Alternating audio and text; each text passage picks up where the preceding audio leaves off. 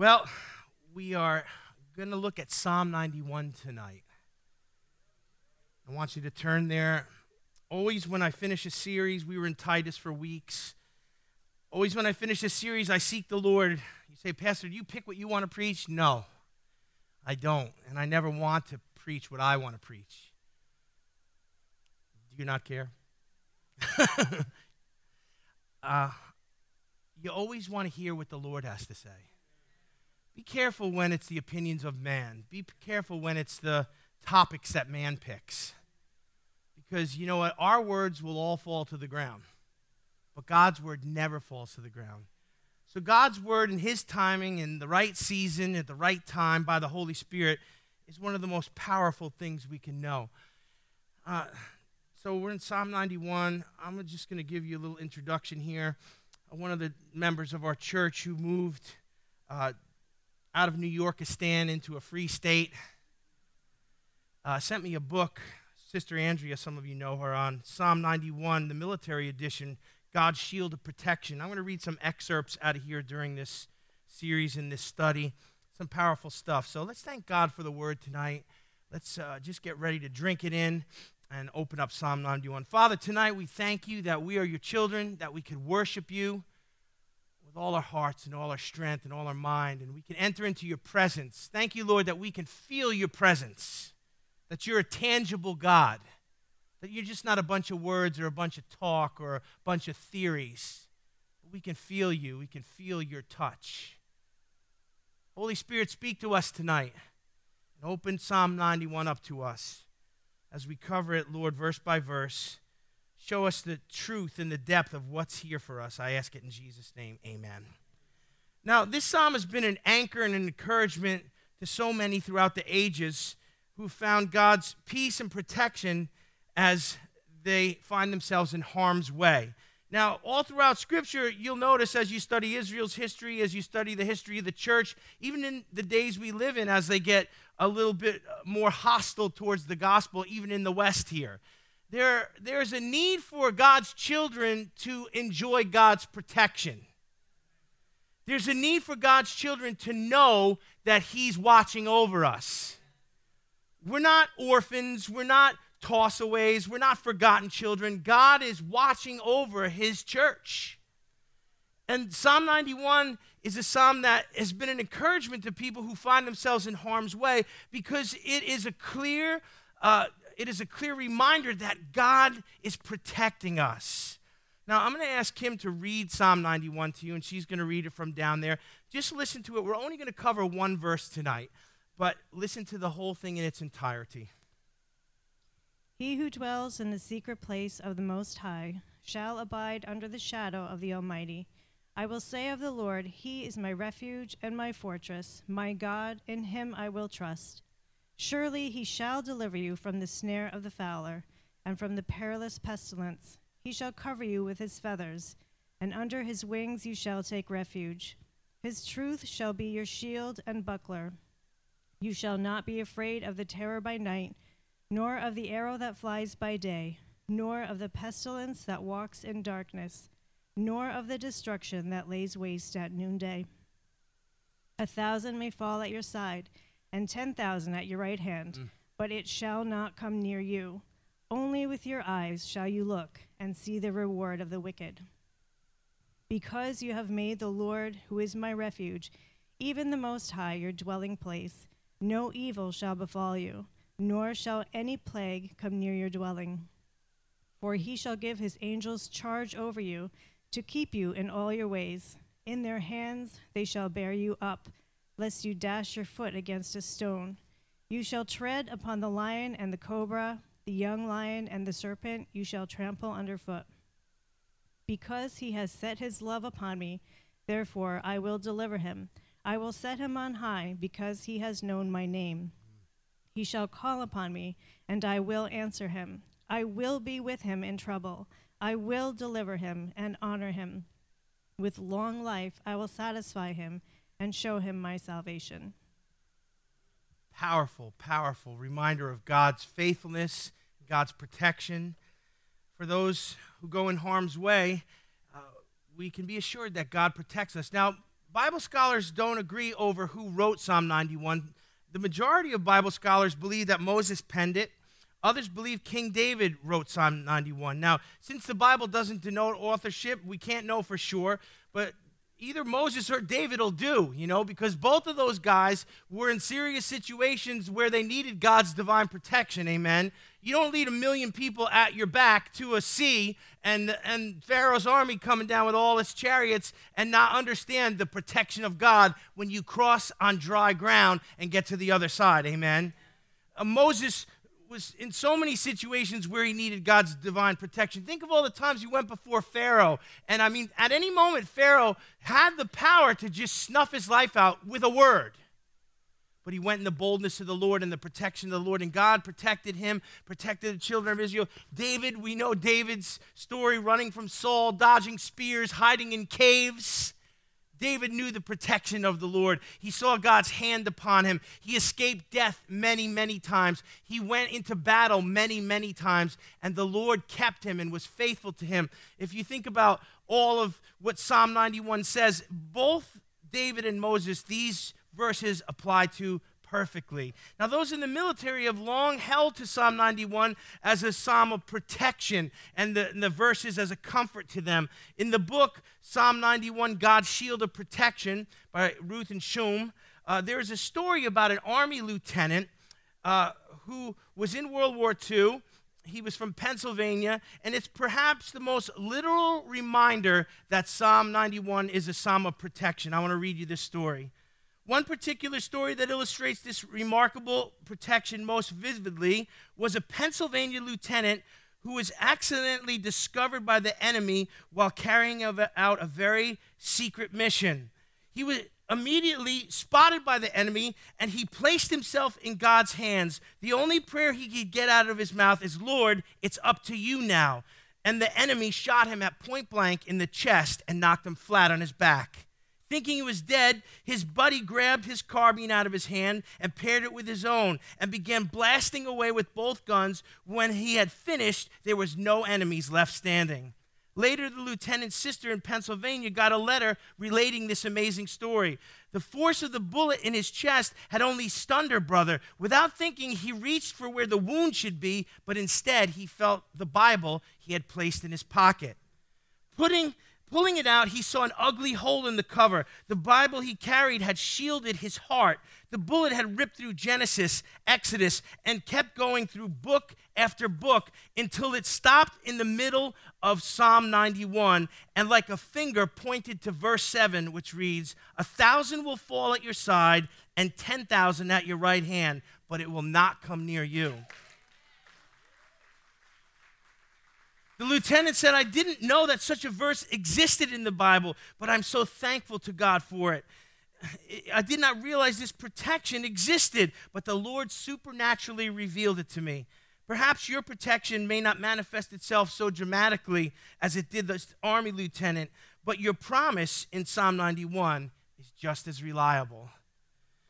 You see, the word covers us, it protects us. It's not like a magic scroll or it's not like some kind of mystical thing. It's just that God, by His Word, when, he, uh, when we are right with Him, when we're walking with Him, when we're in relationship with Him, He covers us and protects us. Think about pulling that Bible out of your pocket and seeing the hole in it. I mean, I hope it was a thick Bible, right? You know, carry those little skinny New Testaments. From now on, I'm going to carry my big Thompson chain, King James. I'm going to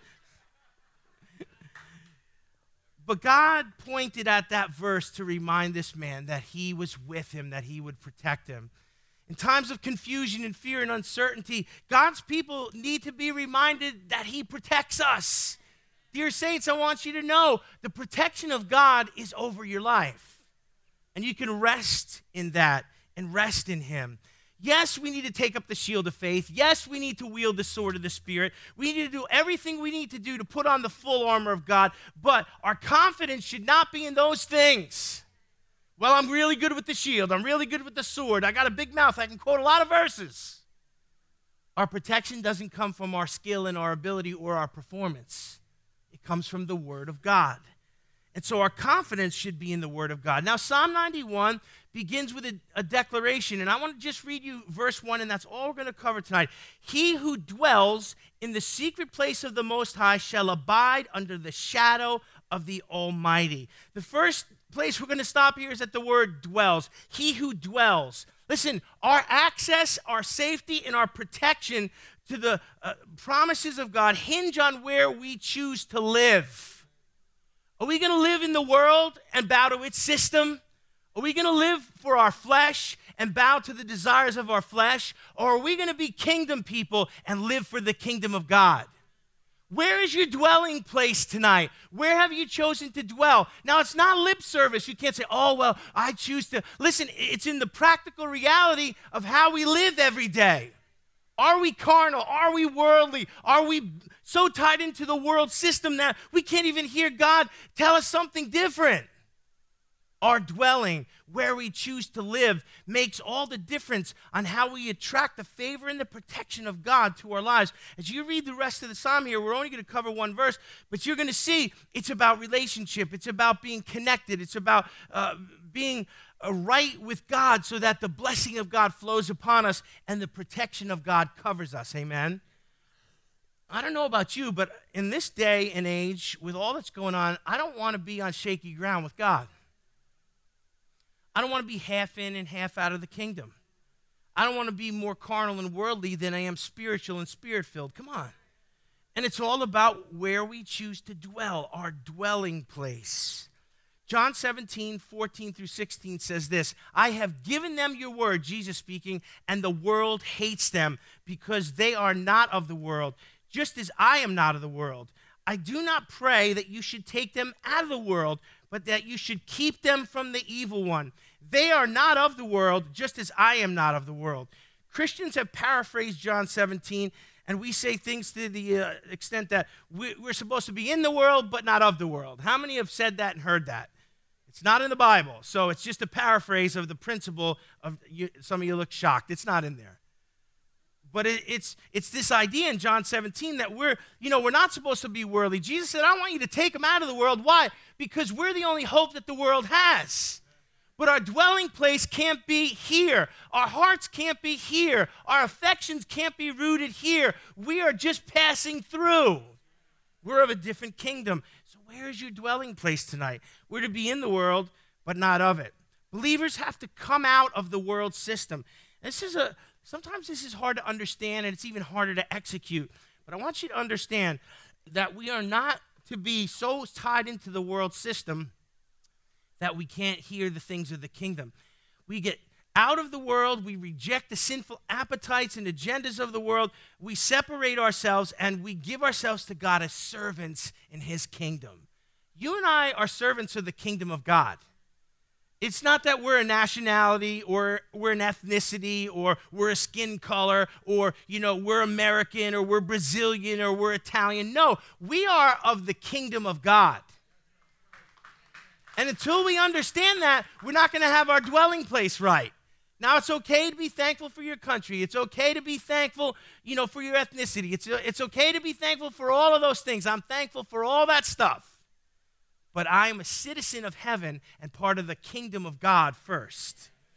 And we need to be. That's how we secure our dwelling place. That's how we effectuate the, the paraphrase of being in the world but not of it. Now, Second Corinthians 6:17 says, Therefore, come out from among them and be separate, says the Lord. Did you hear that? He's calling his people to come out of the world system. Come out from among them and be separate, says the Lord. Do not touch what is unclean, and I will receive you. See, this matter of defining our dwelling place, our citizenship, where our heart really is, is super important. Why? Because if we are in the world, we're going to love the things of the world. Come on. If we're if we're so tangled up in the world system, uh, we're going to get fleshly and we're going to want to satisfy the desires of our flesh. This is not like high level Christianity. This is Christianity 101. It's just that the Western church didn't graduate kindergarten.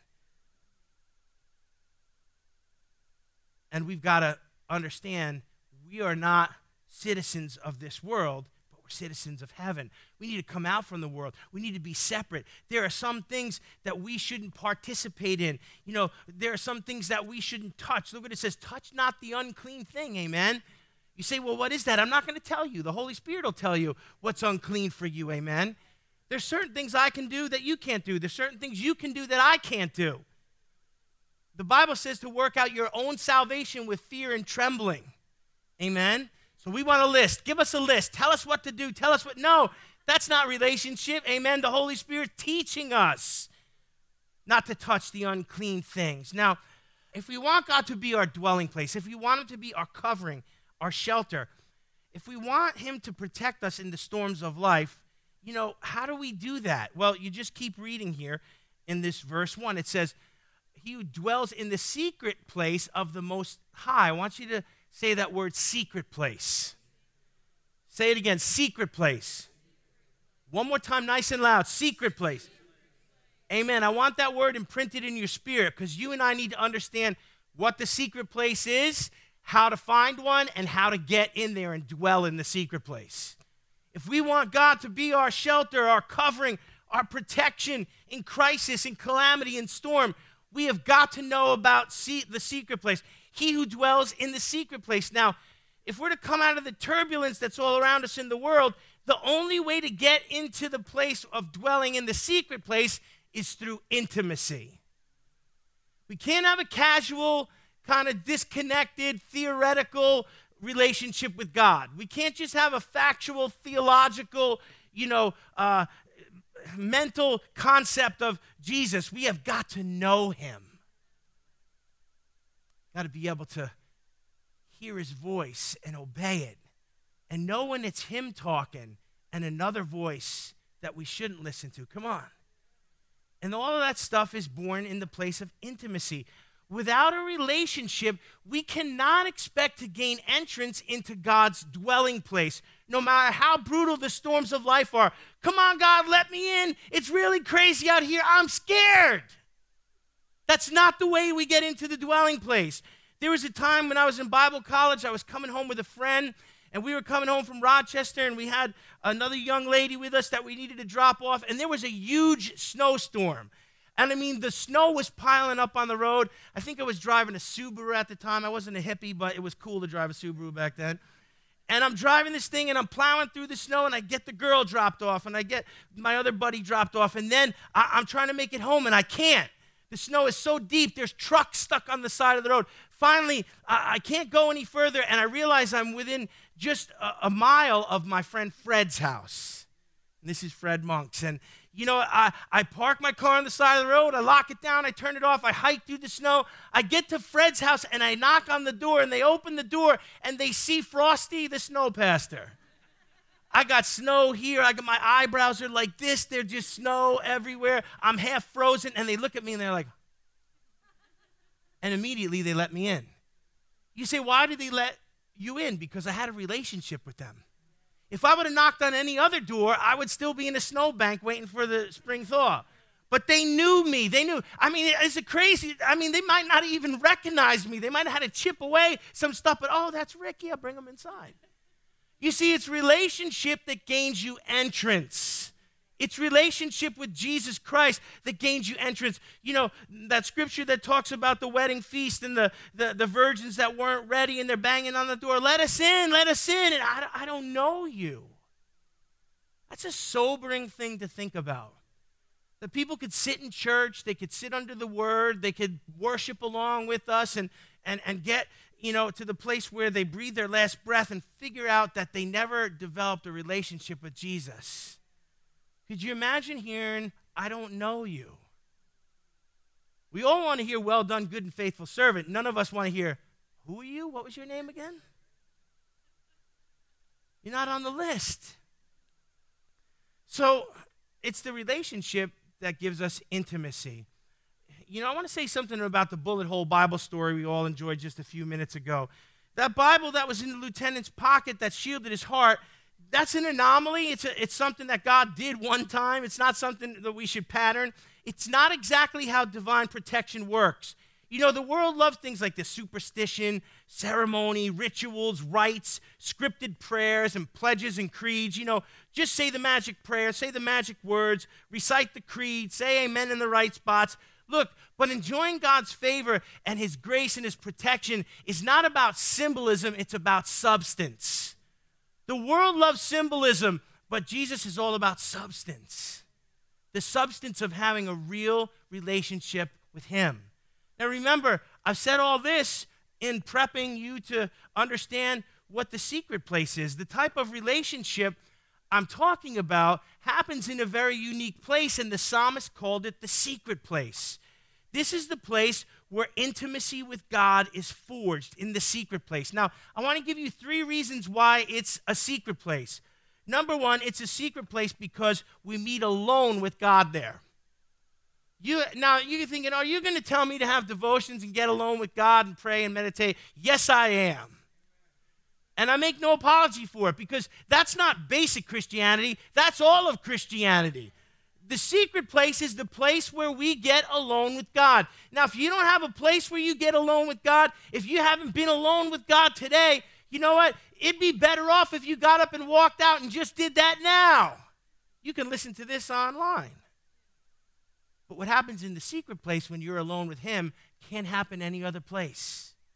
It's a secret place because it's a place where we get alone with God. You know, being alone is something that a lot of people avoid at all costs. There are some people that they don't like to be alone. Why? Because if they're alone, they have to deal with their thoughts, they have to deal with their issues, they have to deal with, you know, decisions that they've made. Come on tonight. Come on Wednesday night. You know, and they don't want to be alone. Some people like to be alone, maybe too much, but that's a whole nother sermon. But you know, if you avoid being alone because you don't want to deal with life's issues or your decisions or, or problems, that's a bad thing. You and I need to be alone with God. Well, if I get alone with God, He's going to put His finger on some certain things in my life. That's exactly right. And that's exactly why we need to be there.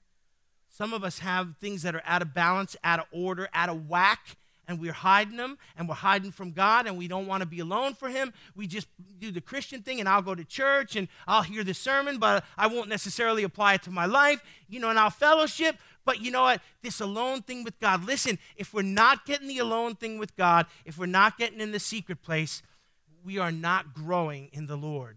The secret place is not a high traffic area. Did you ever hear the term three's a crowd?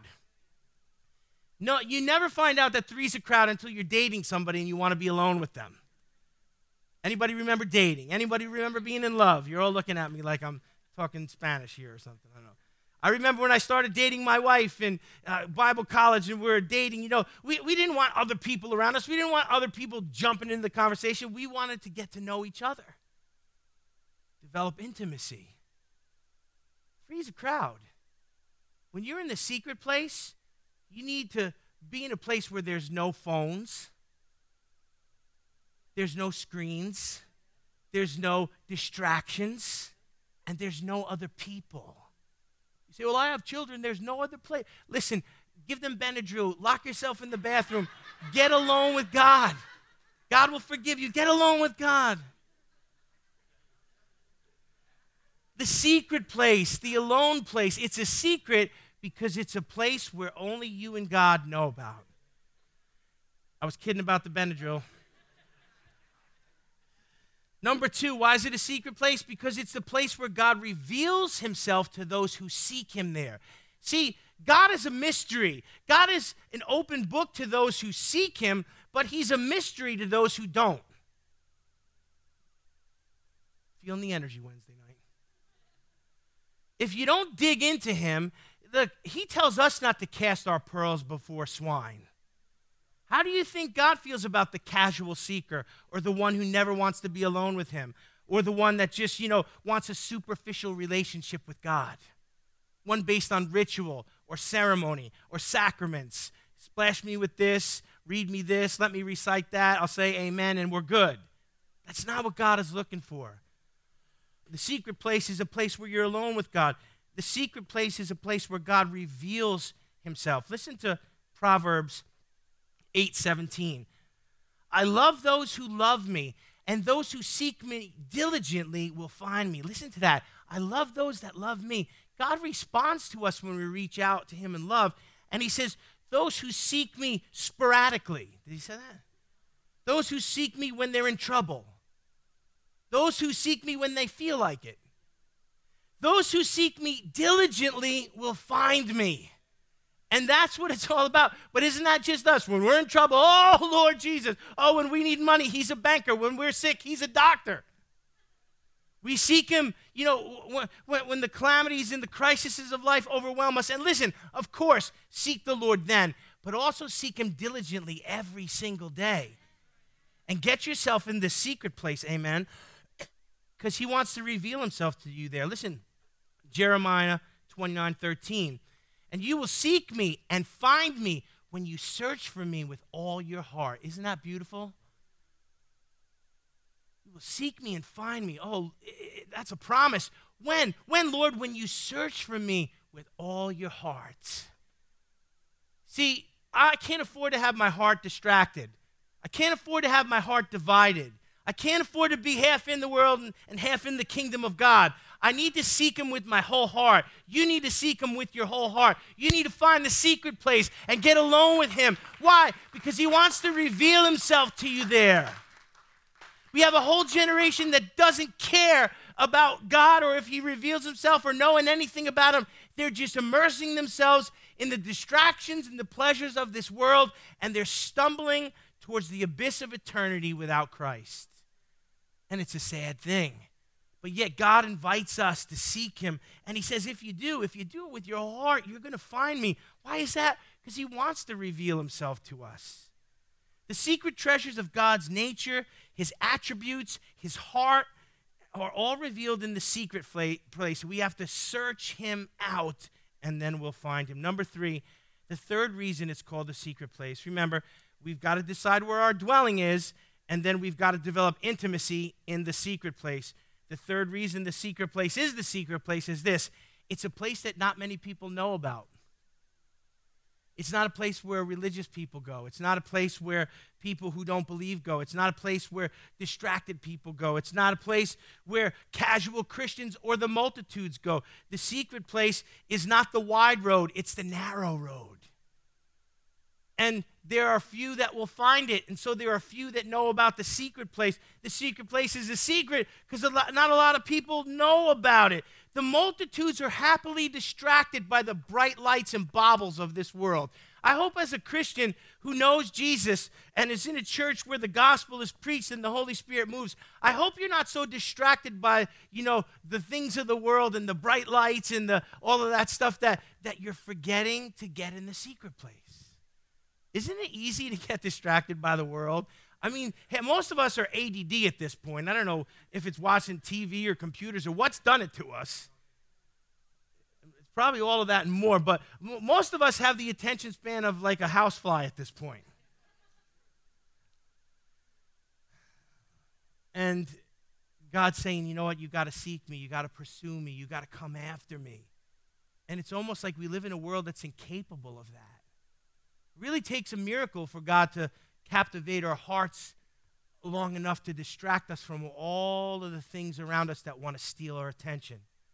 But if we'll allow Him to captivate us and draw us into intimacy with Him and get in the secret place, you know what? We're going to be so blessed by what He reveals to us in the secret place that, you know, even though nobody knows about it, we'll know about it and we'll frequent it. Matthew 23 uh, is a place where Jesus shows his brokenness over those who refuse to have a relationship with him. Look, Jesus doesn't want, you know, slaves and servants and he wanted to take all our fun away and our money. You know, that's that's what religion peddles. Jesus just wants to have a relationship with you and I.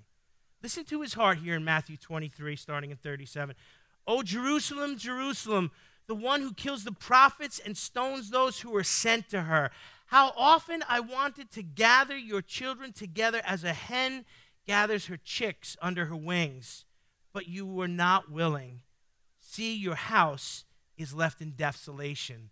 Because they wouldn't make their dwelling place God and allow God to gather them and, and protect them and shelter him under the wings. Now, their house, notice that their house is in desolation. Do you see that? If you choose the wrong dwelling place, that place ends up in desolation. But the house of God, the secret place, the place of intimacy. Jesus is saying, I want I've wanted to gather you. I've longed to gather you. I just want to have a relationship with you. What an amazing God we serve. He wants nothing from us but relationship. So find a place to meet alone with God without distraction and without interruption. Do it tomorrow. Plan it on the way home as you're driving. And wake up tomorrow and get yourself in a secret place. It could be in a closet, it could be in the basement, it could be in the attic. For me, it's in spots unknown in the wilderness. But listen, it's, it's got to be your place where you meet with God. Visit that place every day and build intimacy with Jesus there. Listen, in the end, you won't regret a single second that you've spent in the secret place. But we will regret it if we never find and frequent such a place. Notice it's the secret place of the Most High. Did you hear that? Now, because our God is the Most High, He offers us a kind of covering that no one else can provide. When you're at the top, when you are unchallenged, unrivaled, when you are the most high, you have a vantage point and a position of authority that allows you to provide a covering that no one or nothing else can provide. And that's what our God pro- provides because He is the most high. There's no one above Him, there's no one higher than Him, there's no one who can see something that He can't see. Come on, that's the God you serve. He's the most high because he's the most high, he offers us this perspective and this covering, and we're foolish not to take advantage of it. The most high sits above all things. He has a vantage point that allows him to see what's coming and he protects us from it. Uh, you and I many times don't discern what's going on even those of us who are close to the Lord, there's times, even in what we've been through in the last year and change here, that you know you have to look at all the misinformation and confusing information and conflicting information, and sometimes you got to throw your hand up and go, "I don't know what's going on." Anybody? Just me? And, and, you know it's okay. You need to seek the Lord. We need to seek the Lord. We need to hear His voice. We need to have spiritual leaders that can hear God's voice. But there are moments when we can't see what's going on, and that's just because of the perspective from our vantage point. You know what we can't see? Because we're not high enough. When you're up in the air, think about all you can see when you're in a plane. You know, you, you fight that person for the window seat, you get the window seat, you look down, you see all the houses, you could see cars, you could see kids running around. We've flown over baseball fields, I see people strike out, you know, all kinds of, because you're up there. On the ground, you don't see any of that. It's a matter of height, it's a matter of perspective. And that's what God offers us. We don't have to know everything. We don't have to figure everything out. We don't have to have all the answers. We don't have to see what's coming so we could protect ourselves because He sees what's coming. And if we'll make Him our dwelling and we'll develop intimacy with Him and we'll allow Him to be the most high in our life, that, that there's nothing in our life that's more important than Him. He is the most important thing in our lives.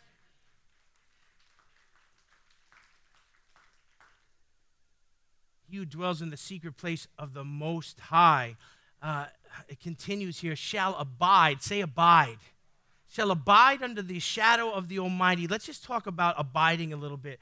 I have this picture in the theater of my mind about abiding under the shadow of something. When I read that verse as a young person, it, the Holy Spirit just etched this into my heart. I see a majestic eagle with its wings covering its young, perched up on a high mountain peak in the crags of the rock. And I just see that eagle in all its majesty and all its strength and its protection just brooding over its children. And that's the picture I have in my heart of how the Father covers me. And I want you to know that the Father covers you in his majesty and his strength, and he protects you because he is the Most High. But he wants you to abide in him so that he can bless you with everything he has for you. Abiding is a powerful concept here. We're going to talk about it a little bit. When I think of abiding in God and being close to him, I could almost feel myself tucked up against him in that nest, you know, tucked up to his breast. I could feel his heartbeat and, and I could feel the protection of his wings around me. What a, what a place of safety it is for, for us to live in such a place. The text makes it very clear that it's the practice of abiding that allows us to enjoy that safety and security. What does it mean to abide? Well, the natural definition of abide means this it means to accept without objection, to acquiesce, a long lasting and endurance. So abiding is, you know, accepting the the rule of God in your life, the kingdom of God in your life, to acquiesce to the king and become a servant in his kingdom, to have a long lasting, enduring commitment to him. Now, the Greek word that's actually used in this text is meno, and it's, trans- it's translated into the English word abide. And meno means uh, to be present, remain, to endure, to stand, and to tarry. Now, what I want you to get the sense of there in that Greek word meno is that, you know, it's not about our performance. It's not about being the best. It's not about never faltering or failing. It's about being connected with the Lord and never walking away from Him. It's about being present. It's about being committed. It's about being in the game, amen? You know, so many of us think, well, it's performance. And if we don't, you know, we don't measure up and we're not God's favorite and we don't do a good job and we don't win enough souls and we don't sing loud enough and on key during worship. 99% of it is just being there. Jesus said to the multitudes, Unless you eat my flesh and drink my blood, you have no part in me. And the people said, Whoa, we're out. And they tapped out. We're out of here and the multitudes dispersed. And what did Jesus do? He turned to his disciples and he said, Are you going to leave me too? And, and I've said this before a lot of times because it's a powerful verse that sticks in my heart. Peter said, Lord, where else can we go? Who else has the words of life? You see, being committed to Christ in the way that constitutes abiding is being 100% sold out with no plan B. We've burnt all our bridges. We have no escape strategy. We have nowhere else to go. We don't want to be any place. We're saying, Lord, who else has the words of life but you? That's how abiding works. It's not performance based. There again, it's just being committed to Him. So if you and I, you know, and, and you know, this is what we need in our relationships. This is what we need in our marriages. This is what we need a commitment that, that says, you know what, no, come hell or high water, I'm, I'm, you know, I'm in this. I'm not walking away. Think about how easily people walk in and out of churches, out of, you know, relationships, out of job. I mean, this, this culture we live in, we're like pirates. There's no loyalty. I mean, loyalty is like a fantasy. Even in the church, people are not loyal. You could be there for everything. You could baptize them, you could marry them, you could counsel them, you could do everything for them, and they just leave and don't say goodbye. Ouch. Pastors are human too. We, you know, I had most of my heart and feelings removed at Bible school, but I got a little left. You know, and this idea, you know, being loyal, being committed in our in our culture, it's just you know, it's not there. My grandfather had one job, worked there till he retired. They gave him a watch, they kissed him goodbye. Nowadays, you know, people in their careers, 5, 10, 15 jobs, bounce around, try to survive. The culture's different. But yet, what the Lord requires of us is not different. He requires us to abide. That, you know, we abide under the shadow of the Almighty. It's that, that shadow where He's protecting us, like that eagle I spoke of. But the abiding is what allows us to reap the benefits of that, to abide, meno, to be present, to remain, to stand, to endure, to tarry. Lord, I'm going to stand with you. I'm going to endure whatever comes. I'm going to tarry. I'm going to wait on you, Lord. I'm not going to make my own provision. I'm going to be present and in the game and part of the kingdom until you take me. That's abiding. It should encourage us to know that when we're connected to God, and we're right with Him and we're in the center of His perfect will and we're doing our very best to please Him, that we really become untouchable to the enemy. Oh, Pastor, I'm afraid of the devil. I'm afraid of the Antichrist. I'm afraid of the mark of the beast. I'm afraid. Get right with God. Perfect love casts out all fear. Amen. When I'm afraid, it's because I don't understand the love of God and because I don't love Him completely. This is what I'm finding out. See, because perfect love casts out all fear. If I would just re- release uh, you know, my anxiety and my worries and all that stuff and just rest in the perfect love. What does that mean? I know He's going to take care of me. I know He's going to provide for me. I know He's going to protect me under the shadow of His wings if I abide in Him, if I create intimacy with Him, if I get in the secret place and let Him reveal Himself to me. We become untouchable to the enemy when we're right with God, when we're in the center of his will, when we're abiding in him. There's nothing that the enemy can do. Jesus said, I didn't lose one that you put in my hand. Jesus put it this way in John 15, 1 through 8, and I close with this I am the vine, and my Father is the vine dresser. Every branch in me that does not bear fruit, he takes away, and every branch that bears fruit, he prunes, that it may bear more fruit. You are already clean because of the word I have spoken to you. Abide in me, and I in you. As the branch can not bear fruit itself unless it abides in the vine, neither can you unless you abide in me.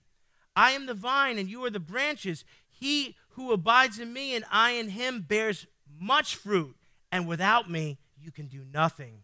If anyone does not abide in me, he is cast out as a branch and is withered, and they are gathered and thrown into the fire, and they are burned. If you abide in me, and my words abide in you, you will ask what you desire, and it shall be done for you. By this my Father is glorified, that you bear much fruit, so you will be my disciples. The mark of a disciple is that we're connected and we abide. And as long as we do, we'll produce fruit. And as long as we do, we'll be safe. Stay close to Him, abide in Him, dwell in the secret place, develop intimacy with Him, and watch the promise and the protection of God. Visit your life in such a supernatural way that it'll bless you every day. Bow your heads for just a second, and I'm just want you to close your eyes, and I'm going to just read that verse that we covered tonight and I want you to let it soak into your heart and seal what, what the Holy Spirit has brought. He who dwells in the secret place of the Most High will abide under the shadow of the Almighty. Father, we thank you for Psalm 91. We thank you for this one powerful verse that kicks it off. And we, we pray, Lord, as we study this, you will just assure us of your protection, especially in an hour like this, where your people need to hear your voice and the church needs to be the church Father, teach us what an amazing covering we have by your word through Jesus in Psalm 91. We ask it in your name. Amen. Amen. Give him praise tonight.